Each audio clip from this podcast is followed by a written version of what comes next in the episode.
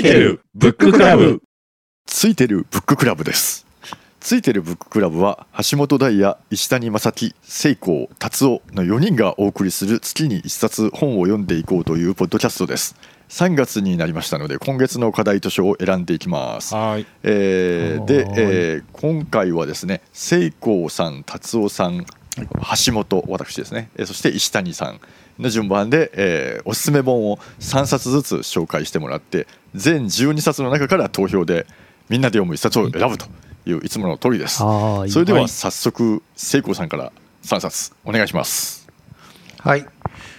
今回の私が選んだ3冊のう3冊のうちの1冊目はまず1冊目は「屈辱の数学史」という本でございます。屈辱の数学史って、まあ、結構大げさなタイトルで、まあ、実際はこう身の回りにあるこう数学のことの小ネタでいろんな数学に関する失敗とかこう認識のズレとかそういうのがいろいろ書かれてる本なんですけども著者の方はこう数学の専門家の方ですけどもその一方であの数学をいろんな広める運動運動活動されてる方で YouTube で配信したりスタンドアップコメディとかそういうコメディアン的な一面もあるみたいです。でこの本の中ではあの人間が数が大きすぎるとあまりうまく認識できないとかそういう話も書かれてたりとかですね。でまあ実例としてあのコカ・コーラとかペプシコーラのポイントを貯めると,、えー、とパーカーがもらえるとか帽子がもらえるとかそういうキャンペーンみたいのあった時に、あの冗談で何万ポイント集めたら戦闘機がもらえますみたいのやったらですねあのある人が計算したところ7000万円で戦闘機がもらえるっていうことに気がついてで 訴訟になったそうなんですよね。なんかいやそれはギャグだから、うん。そんなの通用しないでしょうみたいに会社側は言うけどいやでも実際書いてるしとかって言ってなんかすごい訴訟になってで、まあ、最後はあれかなこのどっちか忘れ 最後は忘れたんですけど結局もらえなかったんですよね戦闘機ね。でだけどそのそういうこともいろいろあるというのでこの著者の方がそういうのをすごい発見するのが好きな人であのアイスとかこう牛丼とかのトッピングで何万通りの味が楽しめますみたいのも街中で見つけると逐一計算してちゃんと正しいかどうか 確かめたりしてで間違ってるとその会社にそれを送りつけてこう古代広告じゃないかみたいなことをやるようなタイプの人で結構そういう変質狂的なのがいろいろ面白くてですね。あのサイコロとかの確率でもあのこう1回2回じゃ平均に回帰しないけどだいぶいっぱいやるとこう大体 50%50% にあの赤とか白とかでやるとなりますよ。コインの表裏だととかってよくある話だと思うんですけどこの調査実際に自分で本当かどうか1万回試したらなんかコインが1万回のうち10回ぐらい立つことがあるらしいんですね。なんかでそういうのもこう実際やらなきゃわからないみたいな話とかですね。あと細かいすごい逆に細かい数を切り捨てるとその細かい誤差が積み重なって橋が崩落したりとかいろんなこうせ構造上のミスがあったり貯金とかあの利率が今度めちゃくちゃに最後になったりとか保険の計算とかそういうのがあるっていうのがいろいろ書かれてますよね。であと面白いなと思ったのがあのエンロン事件ってまあちょっと20年ぐらい前ですかね、あの会計のこう不正があったのがあったんですけど、あの時に不正があったから大量のこう証拠書類とか押収されたんですけども、その中にあの大量のエクセルのワークシートが押収されたんですね。でその時にこのエクセルの分析をしている研究者っていうのがいろいろ分析したらいろいろ面白いことがあってまずあの計算式が間違ってるのがわざとじゃなく不正とか関係なく間違ってるのが見過ごされてるのも大量にあったりとかあと平均的にワークシートはなんてワークシートのファイルの中にワークシートこういっぱい作れますよね。あのはいエクセルとかって、それ平均が5枚なんでらしいんですけど最大で175枚のこう一つのファイルにワークシートがあるやつがあったとか、あと全体の42%には数式がなかったそうなんですねエクセルの中に。でこう日本だとなんかこう綺麗に書式揃えるからそういうのあるのかなと思ったらアメリカでもそういうのがこんなにあるんだと言って驚きでしたね。あとオーストラリアとかあオーストラリアじゃあの平均的な男性って言って日本人の平均的な男性は40歳で体重5 2キロで奥さん1人で子供2人でみたいなこう平均的な人物像みたいのをオーストラリアでなんか発表したらそれに合う人が1人も該当者がいなかったとかですね。なんかいろいろそういう小ネタが始ま挟まっていて結構数字が好きな人はとても楽しめる本だと思いました。これが今回私が紹介する本の1冊目ですね。2冊目はえーっとっとっ2冊目。2冊目「カルトはすぐ隣に」これあのオウム真理教のえー、と裁判とか追っかけてる方追っかけてる方ジャーナリストの江川翔子さんが中高生向けに書いた本ですね、岩波ジュニア新書の本です。で1月にあの阪神・淡路大震災があったのこう追悼の行事とかあったりニュースでも取り上げられてたんでちょっとその次の3月にオウムの地下鉄サリン事件があったことを思い出してちょっと読んでみたんですけども私当時大学生ぐらいだったと思うんですけども、1月に阪神・淡路大震災があって3月に、えー、と地下鉄サリン事件があって、で当時まあリアルタイムでニュースとかいろいろ見たりその後も裁判とかあったんですけどもこの本読んでみてあなんか当時思ってたことと今だいぶ捉え方が違うな捉え方が違ってまあそのオウムが悪いことしたとか犯罪したとかは変わらないんですけどもあの有名な大学終わった頭がいい人とかあとお医者さんとかそういう立派な職業弁護士さんとかも入ってる人がいるっていうのは当時でもまあえそんなこと本当かなとか、まあ、そういう人に限って入るのかなと思ったんですけども、今読むとまあまして信じられないなっていうか、なんか本当不思議だなって思う気持ちが湧いたりもしました。あとあの30年経った20年かなさただいぶ時間が経ったからこそ今書かれていることもいろいろあったりですね。あと坂本弁護士事件の時にお子さんもちょっと巻き込まれてしまったんですけどもその子供が生きてれば今誰々さんと同い年ですよとあの田中さんさな、えー、と大リーグの田中さんとか楽天のか、そういうこういろんな今だとこう当時は分からなかったけど今だと分かるみたいな話がいろいろあったりですねあと当時追っかけられなかったあの追っかけてなかったですけどなんかオウムから3億円持ち逃げした信者がいたみたいで。やるな。それ連れ返されたんですけど そしたら今度それをネタに脅迫するとか言ってであ今度それをネタにあの脅迫したんですねさらにオウムのことを。で警察にえーと誰々さんを殺して遺体はここに埋めてある。犯人はオウムだってその実際警察にやったんですけどそしたら警察があまり真剣に捜査してくれなくて 警察の完全なる失態だみたいなのが書かれてて、ね。そんなことがあったんだと思ってこうあまりやっぱりそういう警察の失態的なものっていうのはちょっとまあまあね。オウムの事件のあれに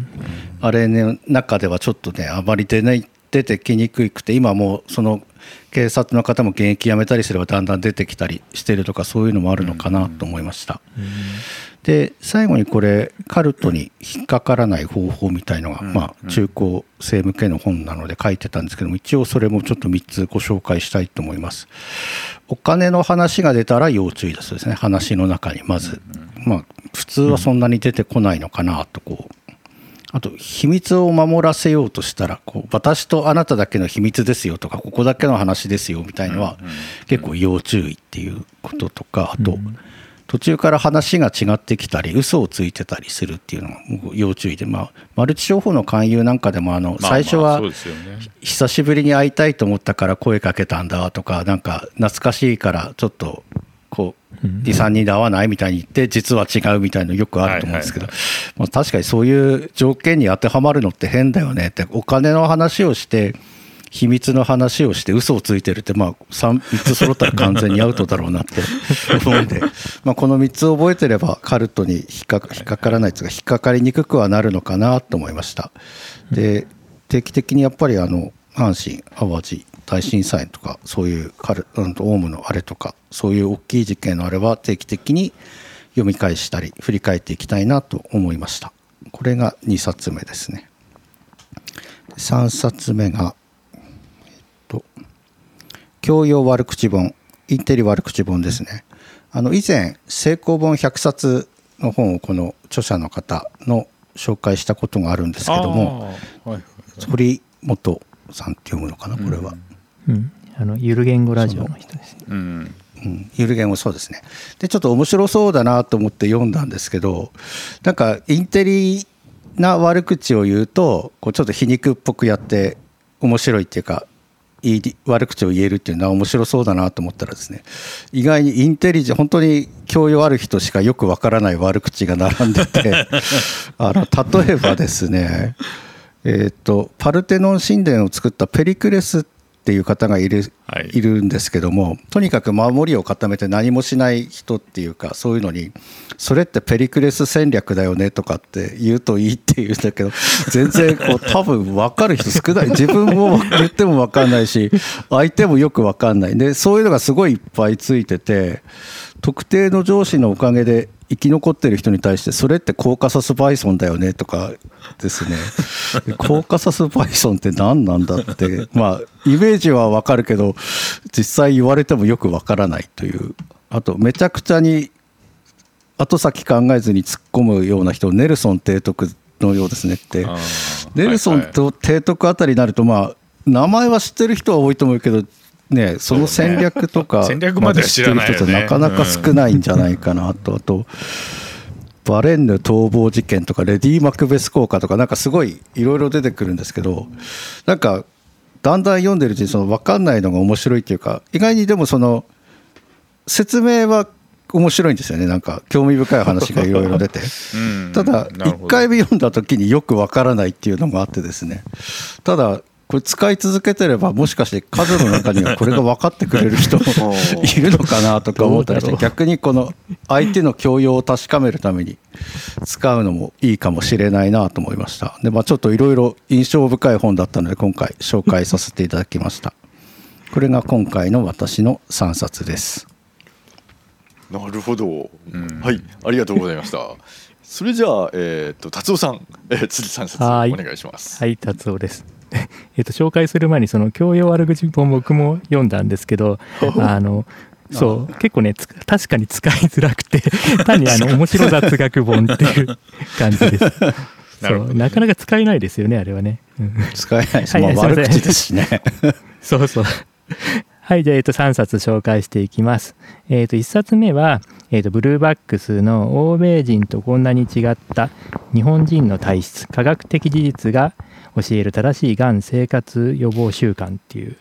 本です。えっと、岡田明子さんっていう内科医の方が、あの、書いています。2016年に出てますね。で、えー、と私の大好きなブルーバックスの、まあ、ポピュラーサイエンスの本なんですけどでこれまあえっ、と健康本なんですけれどもそうですねえっ、とまあなんか欧米とかで流行った健康法とか健康知識ってまあ日本でもねよくまあ朝の情報番組だったりとか、ね、ネットのニュースだったりとかであの広がったりしてるんですけれども、まあ、そもそも日本人と欧米人ってなんかその遺伝的なね、遺伝子的な要素とかね生活習慣とかなんか食べるものとか飲むものとかいろいろ違うんでなんか直輸入したところであんまり効果ないしむしろあの逆効果だったりとかいうのがあるっていうのはまあそれはまあ当たり前だなって皆さん多分思ってると思います。でそういうやつそういうのをまあ日本人に対するその疫学調査とかのねそういうなんか科学的根拠に基づいてまああのいろいろ解説しているっていうのがまああのこの本です。でまあなるほどなとあの感じること多数で面白いんですけれども。でいくつかちょっと挙げていくとこれなんか帯に書いてあるやつなんですけど、まあ、日本人は炭水化物を控えてはいけないとかね。で日本人がオリーブオイルを取りすぎると生活習慣病になります。オリーブオイルと日本人はそれほど相性良くないみたいな話とか、まあ、筋トレをしてもなんか日本人は痩せ体質にはなりませんとかね。で生活習慣が同じだったら日本人は欧米人よりもまあ大腸がんになりやすいようなあの体ですよとか。あと血圧のためにあの塩を減らす減塩すればいいっていうとは限らないとかなんかそんな話でで、まあ、ちょっといく一つ挙げるとなんかまあ血圧とまあ減塩の話っていうのは結構出てくるんですけれどもあの今あの日本での1日のあたりのなんか血、えー、と塩ですねあのどれだけ取るかっていうと、まあ、大体 10g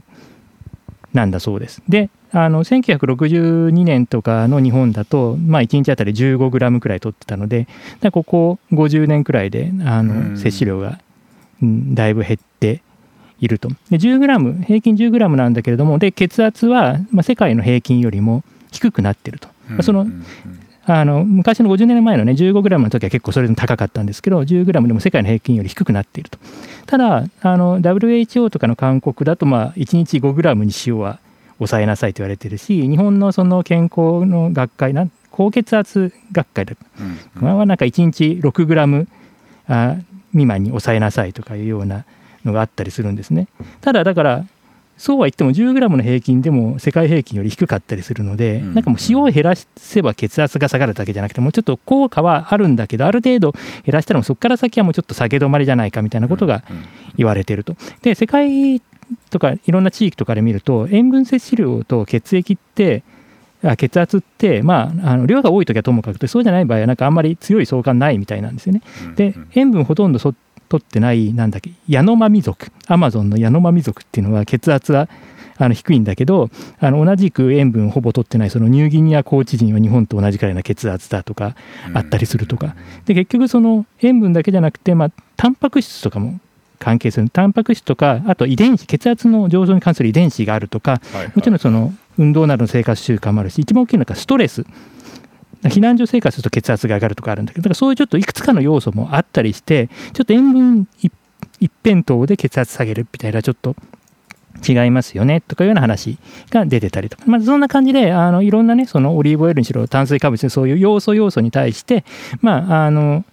日本人の体質っていうかそういうのに合わせるとこうですよってことをあのきっちりあの説明してくれてるっていう本です。でこれはだからどういう人におすすめかというとあの健康診断の結果でねあの注意ポイントが出てきて さてどうやって改善していこうかなって時に、まあ、まず全体論としてあの通読しておけば、まあ、あのそういうそのポピュラーな感じのあの健康法とかに惑わされないでいいんじゃないかなと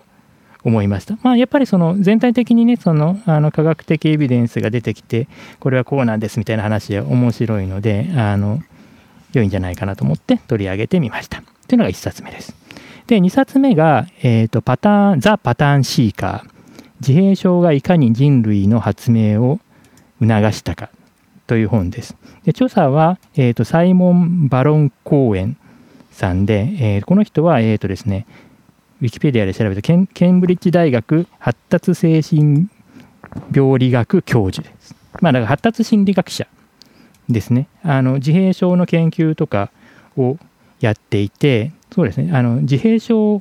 ていうのは、まあ、極端に発達した男性脳だみたいなことを主張したり、まあ、この場合のその男性脳とか男脳っていうのはイコール男性っていう意味ではないんですけどみたいな話はあるんですけれどもそんな話をあのしてる人です。でこの本はですね,、えーとですねその人類がその発明に、まあ、歴史上にいろんな発明をして、まあ、発展してきたわけなんですけれどもそれと自閉症っていうものが関係しているってことをあの、まあ、証明とか説明していく本です。でさっき言ったようにこの人はあの35年間そういうその自閉症についてあの研究している人なので、ま、だそういう見地からいろいろあのこの辺述べています。で、えーとまあ、ざっくり説明すると、まあ、人間の脳には、まあまあそうね、人との共感を、まあ、司るようなあの機能もあるんだけれどもそれとは別に人間の脳にそのシステム化をしたいっていうようなそういうメカニズムシステム化能力みたいなのがあるんですね。でなんかそのパターンを見つけ出したいとかなんか整理して分類したいとかその正確さやその細部にこだわっていきたいとかなんか全ての可能性を試みてなんかこう何ができてできないかを調べたいとかねそういう探求したいみたいななその、まあ、能力っていうかメガミズムとか要求とかそういうのがあると。でこれあの前回その、えー、と AI2041 あの皆さんで読んだ本の、えー、と3章の韓国の話であのキムザク・ウンザク双子兄弟が出てくるそれの弟ですよね。なんかあの物語だと葉っぱを分類なんか細かくいろいろな分類をするみたいなシーンがあったりするんですけれどもああいう感じですまあシステム化能力でそういうシステムあのシステム化能力っていうのはその自閉症の人たちに多いと。でまああの度合いはともかくそのすごい関連性があるっていう話ですね。でもちろんそういうそのあのとことん粘着していろいろこう分類したいみたいな話でね整理したいパターンにつけたいって話はもう発明につながる能力で、まあ、要するにギフテッドな能力なわけです。だからエジソンとかビル・ゲイツだもうまあちょっと自閉症の症状がありながらも偉大なこういう能力を持った偉大な発明家であると。でポイントとしてはですね実はその最近の科学によればそのシステム化能力っていうのは、まあ、全部じゃないんですけど一部遺伝性を持っていると遺伝子と関連しているとつまりこれはどういうことかというと人類の進化においてそういう自閉症的なそのまあシステム化能力っていうものは淘汰されずに残っていると意味があるんだと。で人類においてその自閉症っていうのはその人類の発展発明によって発展を促すあのものとしてとてもいい意味があるものだよっていうような話に進んでいきます。だからサブタイトルでだから自閉症がいかに人類の発明を促したかってあるけどその自閉症っていうのが発明っていうのに関わってそれで人類が進化するので、まあ、自然そのなんだ遺伝子の淘汰を受けて残って自然淘汰を受けて遺伝子として残っていますよっていうようなあのまあ論説になってまあいろいろ事例あって面白い形な本になります。であの自分の中のそのシステム化能力とかシステム化マインドみたいな調べるあのテストとかもあの載ってたりして、まあ、ちょっとやってみたんですけどあの普通でした。低 くもなく高くもなく普通、うん、最近はちょっと粘着力が個人的に不足してるなと思ってかちょっと低めになるかもしれないけど、まあ、そんな感じで あのチェックすることもできますが、まあ、そういう、えー、と感じで、まあ、その多様性的なところにも関連するんだけれども、まあ、結局はその今そういう状況があるっていうのはまあその遺伝子としてあるってことはもう意味があるから残っているんだってことがあの分かる本であります。というのが2冊目です。で、えー、と3冊目がですね、えっ、ー、と四角六面キューブと私という本でですねこれはね著者が、えーと、エルノー・ルービック要するにあのルービックキューブのルービックさんの本です。でルービックさんは、えーとまあ、ハンガリーの人ですよね発明家なんですけれどももちろんそのルービックキューブの発明であの世界的に知られているという方です。でなんでこの本紹介するかというとですねあの突然うちの子にルービックキューブブームが やってきてですね そうそうまあ100円ショップで買ったルービックキューブがなんか回なかなか回らなくてこうイライラするからもうちゃんとしたあのやつを買おうって言ってちゃんとしたやつ買うとすごく滑らかにあの回ってすごい楽しいんですけれどもまああのそれがあの縁でちょっと買って読んでます。でえっ、ー、とまだ僕これ3割くらいしか読んでないんですけど、これそもそもその何かしらの結論があるような本ではなくてですね、なんだろう、ルービックキューブを中心とした話題なエッセイ集みたいな感じです。で、そのルービックさんの生い立ちの話だとか、あとなんかいろいろパズル好きなので、あのいろんなパズルあの作って、あのなんかヘビみたいなスネークのあのカチャカチャってやるようなパズルもあのあったり、いろんなパズル作って売ってたりするそのパズルの話とか、まあ、あのそういうのを使った、まあ、数学教育とまでは言わないんだけどそういうのの教育空間認識とかそういうのに絡んだ教育の話だとかまあその売り込みビジネスの話とかで、ね、あとまあその大会の話とかそんなのがあのエッセイとしていろいろ書いてあります。でそうですね。なんかルービックキューブを思いついた時の話とかもあったりしてもともとは 2×2×2 か、えーと、あの8個のブロックでのあれで自由にカチャカチャ動かしたら楽しいなと思って試行錯誤してたんですけどなんか結構難しかった。なんか輪ゴムかなんかの真ん中止めたりしたらなんかこう何回か、まあ、なんかやると切れちゃったとか言ってたの。で 3×3×3、まあ、今のルービックキューブですよね。であれだったらうまくできそうだって言ってやったらあできたからもうそっちで行ってみようみたいな感じでやったらしい。だから今 2×2×2 のルあのキューブも売ってるんですけどもそっちの方がだから本来は元祖。中彼の中ではまあ多分元祖的なあの話だそうです。まあそんな感じであのまあちょっとルービックキューブ的な豆知識も得られるしあのルービック話を皆さんとできてもいいのかなと思ってあの3冊目として取り上げさせていただきました。はい私からは以上です。はいありがとうございました。それでは次私橋本でいきます。はい、えー、1冊目はですね階段。えっとこれは有名なラフカディオ・ハーン、え小泉八雲が書いた怪談の新訳最近出たばっかりです。えー、でこれ役者が翻訳者というか作家の炎上父さんなんですね。えまあ、SF とか中心に、まあ、有名な作家なわけですが、あのー、でこの翻訳というのはあの基本的にラフコディオ・ハンの、えー、会談、えー、に忠実な役なんですけれどもね。あのこの会談他のこれまでたくさんの人が訳してきた会談とは全く一線を画した あの斬新な翻訳になっていまして、あの日本語がですねあの例えばまずそうだなあの、えー固有名詞というか地名例えば壇の浦とかありますよね。えー壇の浦ってまあ当然漢字で訳書くはずがあのこの本では壇のん壇の浦って全部カタカナであと壇中黒の中黒裏なんですよ。えーっていうふうに書いてあってこの調子で兵士とか源氏っていうのも全部カタカナだしあの日本文化に固有な言葉っていうのは全部ユニバーサルな表記に置き換えられるんですね。例えば六六首の話からちょっと一節抜いてくるとスライド式のスクリーンを開けそうして彼は見たのだったがランタンの光に照らし出された。5人の寝姿にはとかそういうあのスライド式のスクリーンって何よって あの思うわけですよ。うん。でまるでその海外の、えーなるほどね。超直訳で読んでいるかのように体験できるというあのものなんですね。でなんでこんな妙な超直訳、えー的なものを作ったのかなんですけれどもこれが深くてですねあの実はラフクアディオ・ハンってそんなに日本語が得意ではなかったそうなんですね。はいはいはいで、はい。えーっとうん研究者によってえーどれぐらいできたかは明らかではないんですがまだ、うん。あのおそらく書いたものは読めなかった、うん。えー漢字がわからないから、えーで日本人の奥さんがいてうん基本的には日本人の奥さんがその、えー古くから伝わっている怪談の、えー本を読んでですねでそれをあの夫のハンにあの聞かせたらしいんですよ。うんでラフカディオ・ハンはあのそれをこう聞き取ってあの英語で海外の読者向けに書いたわけですね。うんでアメリカで出版したわけですよ。えだからこれもそもそも日本人向けの話ではないわけなんですよね。はいはいはいえーででそれを逆輸入して日本語に訳してきたわけですが、あのこれまでのその数々の、えーすごい役者さんたちはみんな流暢な日本語に訳すことを競ってきたわけですね。うんえーいかにも日本人が書いたかのようなその怪談昔の物語をあの綺麗に訳してきたんですけども、えー、炎上等はそれは違うって言うんですね。えーラフカディゴファンはあくまでその海外で聞いてきたあのエキゾチックな話を伝えようとしているのであってなあるほどのだから壇の浦が漢字で書いてある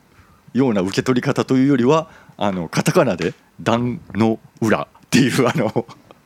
裏っていうともうすでになんか我々は海とかそういうのをイメージしちゃいますけど、そういうイメージできないわけですよね音だけだから、うん、兵士も源氏もそのカタカナなわけですよ、えーだからそういうふうにして本当時そのあ西洋の読者がですね、えー、ハーンの英語によって、えー受け取ったであろう雰囲気、えー異国情緒のあるエキゾチックな物語ということですね。なるほど。えーそれをまああの日本語であえて再現している、えーっていうものであのすごい独特で。あとこれあのあの日本語を勉強しているアメリカ人に教えたら読んでくれてですねあのすごい読みやすいってですね。当然ですね。漢字があんまないから。なるほどいやなんかしかもとても面白かった。リズムがいいってリズムを強調していて、あのーうん、なんか、えーそういうこう非常に斬新な翻訳なので、これはちょっと一見一読の価値ありというのが一作目でした。はい。えー、2作目がですね鹿狩りの季節。これはすごいです、えー、2021年度のエドガー賞を受賞しているので、まあ、す推理小説系のその賞ですね、うん。えーを取っている。だまあ面白いことは保証されている作品ですが 面白かったですこれ。あの1985年の、まあ、鹿狩りのシーズン、えーの話なんですけどネブラスカのまあ田舎町ちっちゃいガンスラムっていう町なんですけども、あのそこで、えー最初17歳の、えー少女が行方不明になるんですね。えーで、まあ、容疑者としてその浮上したのが近所に住む28歳の青年の春っていう男性なんですけれども彼にはその知的障害があって彼から話を聞いても何が起きたのかがよくわからないんですね。えーでその少女が行方不明になった夜にその春はトラックで出かけていて、えーで帰ってきた時にはそのトラックの荷台が血まみれだったことがえー目撃されているんですね。えーでこのまあ知的障害のある青年春には保護者代わりの夫婦がいまして、えーまあ、アルマとクライルっていう夫妻なんですけども2人には子供がいなかったんで、まあ、春を子供のように面倒を見ていたんですね。えーまあ、そういう状況で,、えーでまあその行方不明の事件誰が犯人なんだろうっていう推理小説なんですけど、まあ、これすごい田舎の町だから閉鎖的でみんながつながってるんですね。だけどそのこの主人公アルマなんですけども、えーアルマは外から来た人なんでよそ者扱いされていてどうも村の中で何がどこどうつながっていて何が起きているのかがいまいちわからんと、えーでしかも面倒を見ているその春がトラックが血まみれでで本人から聞いた証言がよくわからないってなるともうなんか疑心暗鬼っていうかあのじわりじわりとですねなんか話がそっちへ行ってほしくないっていう方向にどんどん近づいていくっていういやらしい小説でその、まあ、要するにその青年春その知的障害を持つ春が何かしたのかなって、まあ、それはあの読んでいただければすごく面白いことになるんですけれども。あのそういうサスペンスの状態に読者を長く置くあの意地悪さがたまらんっていうなるほどあと結構文学的な魅力もあって厚みのある話でですねあの大変おすすめな読みやすい、えーうん、絶対ハマる推理小説でした。はいえーで3冊目いきますが、えーっと「シンクロニシティ科学と非科学の間に」っていう、えー本です。これも衝撃を受けてですねこれあの私すごくこのテーマ好きだったんですね。あのシンクロニシティっていうんですね、まあ、ちょっとこの本を説明していくと、あのー、2人の学者の話ですね主に、え1人がオーストリア人の物理学者でウルフガング・パウリ、えーノーベル賞を取った物理学者ですねえー量子論とか作った人ですね、えーでもう一人が有名な精神科医のカール・グスタフ・ユングです。えーであのこの天才ノーベル賞科学者のパウリはですね父親の不倫とか母親の自殺未遂とか自分の離婚とかトリプルパンチで精神衰弱に陥ってですね、えーユングのカウンセリングを受けてたんですね。えーなんと25年間も受けていてえー数千回にわたって夢を見た夢を全てユングにあの報告していたと。でユングはその夢をデータを分析してその集合無意識論原型アーキタイプ論とかその精神分析の当時の、うん、すごい理論を作り出したわけなんですね。えーで要はこの2人とてもつながってるんですよやってることが。なるほどえーで,、あのーでこの2人はば、あのー偉くなってからですね2人であのシンクロニシティっていう本を書いているんですね。えーでこれがまたおかしなもので、あのーえーユングとパウリが、あのー違うやそのユングのセッションをカウンセリングを受けているた時にですねパウリが、あのカウンセリングを行っているとその患者さんがその夢にコガネムシが出てきたっていう話をするわけなんですね。でそうするとその診察室の窓にコガネムシが飛び込んでくるんですね。えーでまあこれ普通に考えたら偶然なわけですよ。そのえー患者さんが昨日夢にコガネムシが出てきましてって話してるところにコガネムシが飛び込んできたと。どう考えても偶然じゃないですか。でもユングはこれは偶然ではないっていうんですね、えーしかもパウリもそれは偶然ではないのだと。量子論で説明できるのだっていう話をし始めて。でその因果率を超えたつながりっていうものを、まあ、シンクロニシティと呼ぶんですけれども、あのーまあ、2つの粒子が光の速度を超えて同期するっていうその量子力学の理論でパウリはこれを説明しようとする。うん。えーであのユングもあのその精神と量子的なつながりについて力説するんですね。うんだからそのまあ20世紀をその代表するような物理学者と心理学者が2人でですねそんな本を書いてしまったんですよ。はいえーだからしばらくの間このシンクロニシティっていうのは結構大ブームになって私もあの大学生の頃ちょっと、えーデビッド・ピートっていう人が書いた「シンクロニシティ」っていう本を、読みましたあの読みました。うんうんであの時はだからそれ私も本当かなと思っていてそんなすごい学者が言うのだからあのー思っていたんですけども、まあ、当時なぜその絵本が書かれたのかということを、まあ、今から、えーほどな21世紀からですね 冷静に見返してあの決してこれはそういうあの超科学的なことを肯定する本ではないんですね。ただなんでそんな偉大な科学者2人がし精神学者があのそんな本を書くに至ったのかと本気で、えーそういうあのレポートでですね非常に面白い、えー本、えーになっていました。科学読み物として。はい。えー以上ですね。はい。はい。えーっとじゃあ最後が、えー石谷さんですね。どうぞ。はい、えー今日はなんかもうみんな話が結構重たいからもうすでに結構時間が経ってるんですけど、えー証拠りもなく僕はコンテナの話をします。はい。またコンテナの話かって思う人もいるかもしれないですけど、えーしょうがないです。これ僕が大好きな話なんでこの話は絶対するんですけどえっ、とワンっていうオーシャンネットワークエクスプレスっていう、えー法人としてはシンガポールですねシンガポールの会社コンテナ会社がありましてでえっ、ともうそのロゴもですね N ONE っていう感じでもうもう完全に外国の会社にしか見えないんですけど実はこの会社全部もともと日本の海運の、えー古くからある会社えー日本郵船商船三井川崎線っていう古くからある、えー日本の海運業のコンテナ部門だけをぐっと集めてきてガッチャンコして一つの会社に無理やりして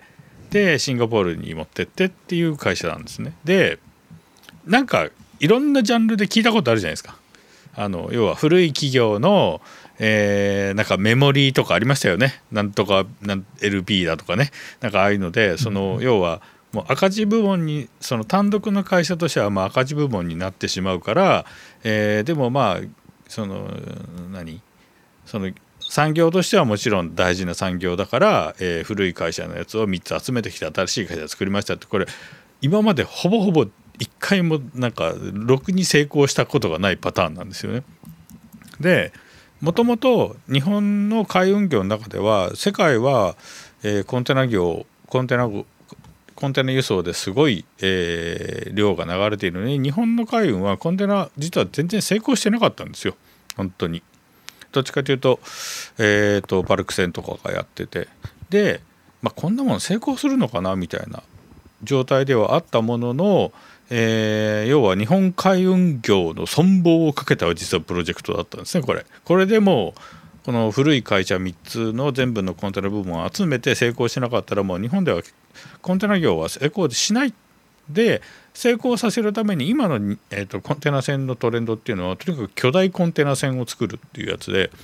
でえー、とそれ実は呉で作られていてで僕はそれを作ってるところを見に行ってるんですけど、えー、ヤマトの1.5倍ぐらいあるんですよね。戦艦ヤマトの。うんうん。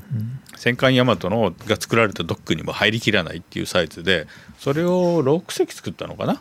えー要はそのぐらいに巨大な投資もちゃんとして、えーやった。でさあどうなったってなったらですねまあもちろんコロナ禍もあって、えー一応に今コンテナ業っていうのは活況はしているんですが、え2年連続で利益が2兆円出ているそして世界第2位の、えコンテナ会社に躍り出たっていう、えプロジェクトの話なんですね。でこれが実はすごく面白いのがそのいわゆるスタートアップ的な成功なんですこれ実は。要するに古い日本企業のダメ部分をかき集めてきて、要は経営のやり方を変えたわけですね。経営のやり方を変えたことによって大成功したっていうスタートアップ的な、成功部門で、それがよくわかるのが、僕はまあ実は見てるんですけどこのワンの、え SNS のアカウントとかツイッターとかあるんですけど非常に、職場もすごく楽しそうなんですよね。でシンガポールのオフィスとかも会議室はそのままコンテナがぶち込んであったりとかしてでそこでみんな会議してたりとかするんですけどでなぜこれここがここまでの成功をしたのかっていうのをドキュメンタリーとして、えー、まとめたっていうやつですね。でまあ出たばっかりなんですけども、えーと、本当に大逆転まさかの赤字部門が世界第2位。で日本の、えー、海運業少なくともコンテナ部門でそれだけの規模になったことっていうのは歴史上一度もないので、えー、本当に歴史的な大成功を収めているっていうのが現状でありそれをどう至ったのかっていうことを進めるっていう本ですね。なのでえー、と実は前に、えー、紹介されコンテナ物語と同じ版元である日経 BP さんから出ていましてでちょっと僕は日経その日経 BP さんから送っていただいたんですけども、えーと、これはもうあの個人的には僕はもう読む前から今年1位。私のためにもうあの本あの作られた本だぐらいの勢いではあるんですけども、えー、これは非常にあのまだまだ最初の方しか読んでないですけど届いたばっかりなんであの本当にあの多分全然知らないことばかりが書かれている本だろうなというふうに思っています。はい、でこれが1冊目。で2冊目がですねこれ僕は紹介したと思い込んでて、えー、紹介してなかったっていう本なんですけどえっ、ー、と今は所属としては東大の方になるのかな？えっ、ー、と歴本先生歴本純一先生要はあのスマホのマルチタッチシステムを開発したっていうことでもよく知られている歴本先生の、えー、どうやって新しいものを生み出すのかっていうのを、えー、妄想する頭思考する手頭だけじゃダメだよ手を動かさないとダメだよっていうことの話ですね。で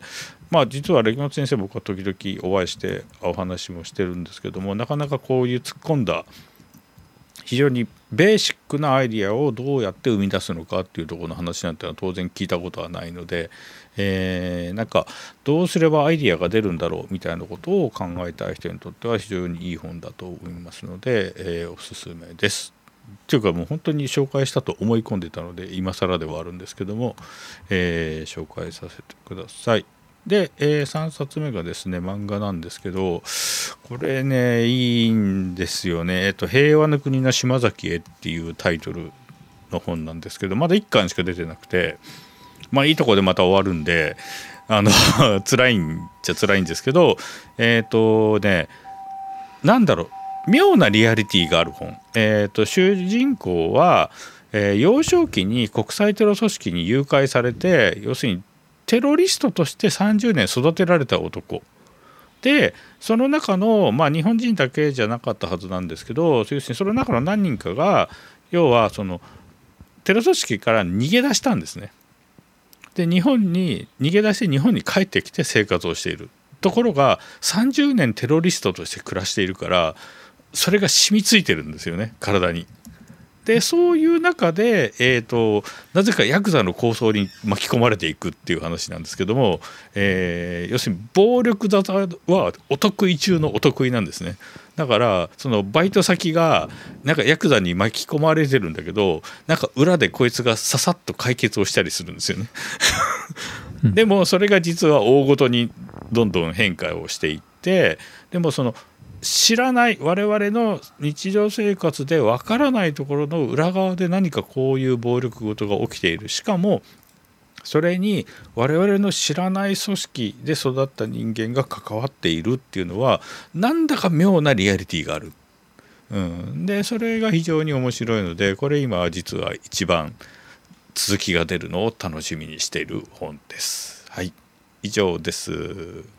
はいありがとうございました、はい、それでは投票モードです、えー、今日はなんか重たい、うん、今回は重たい本が結構多いから。じゃあそうですねプレゼンした順番で投票をお願いしたいんですが、ね、よろしいでしょうか、はい、2冊ですね、はい、2冊ですね。はい。難しいな、えー、それでは、えー、聖光さんから、えー、お願いします。はい今回もいろいろ多彩な本がジャンルもいろいろでかなり迷うんですけども、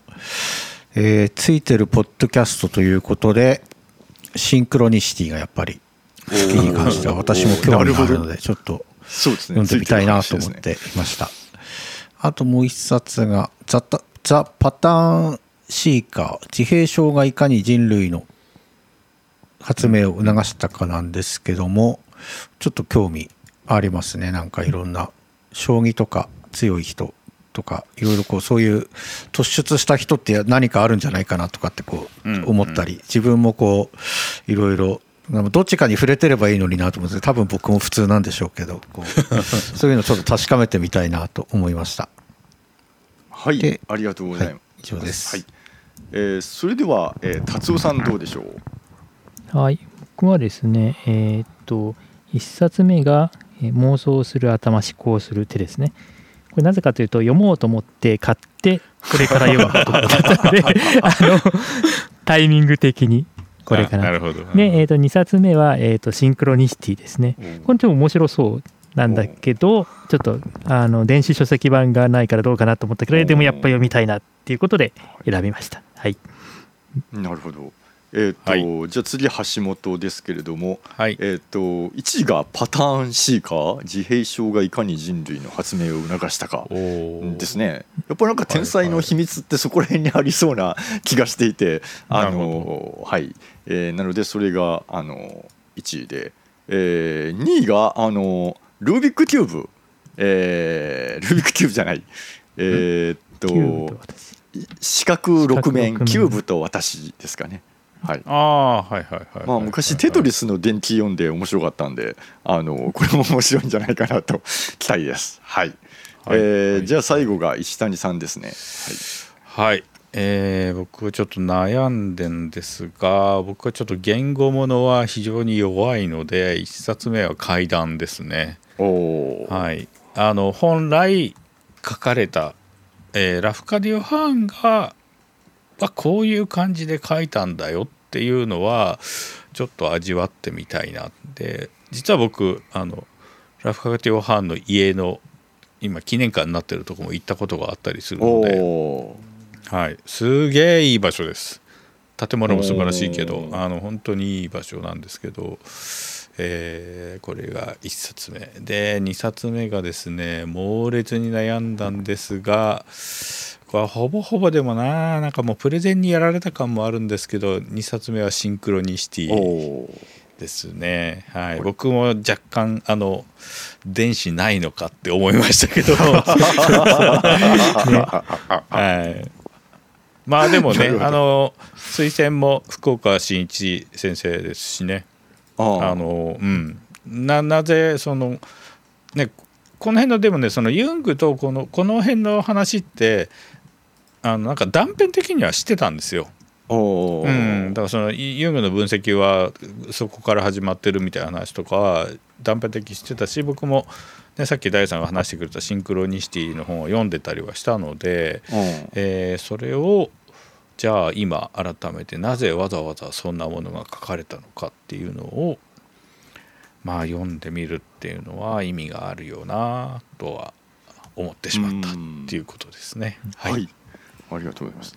えーっとじゃあシンクロニシティが選ばれたということで、はい、これを読んでいきたいかなと思います。はい実はこの本私2020年に英語で読みまして、えーワイヤードの年間、えーち10冊に入れた本なんですね。うんうんうんえーであのーワイヤードジャパンに記事を載せたので書評を載せたのでツイッターにつぶやいたらなんとあのどうやって私の日本語を読んでるのか分かりませんが本人から連絡がありましてありがとうっていう。えー。あのツイッターで連絡をいただいて。であの待ってたらつい最近あの翻訳が出ててですね、うん。あこれは紹介しなきゃって思って。いやかかなりあの、特に昔興味を持った人だったら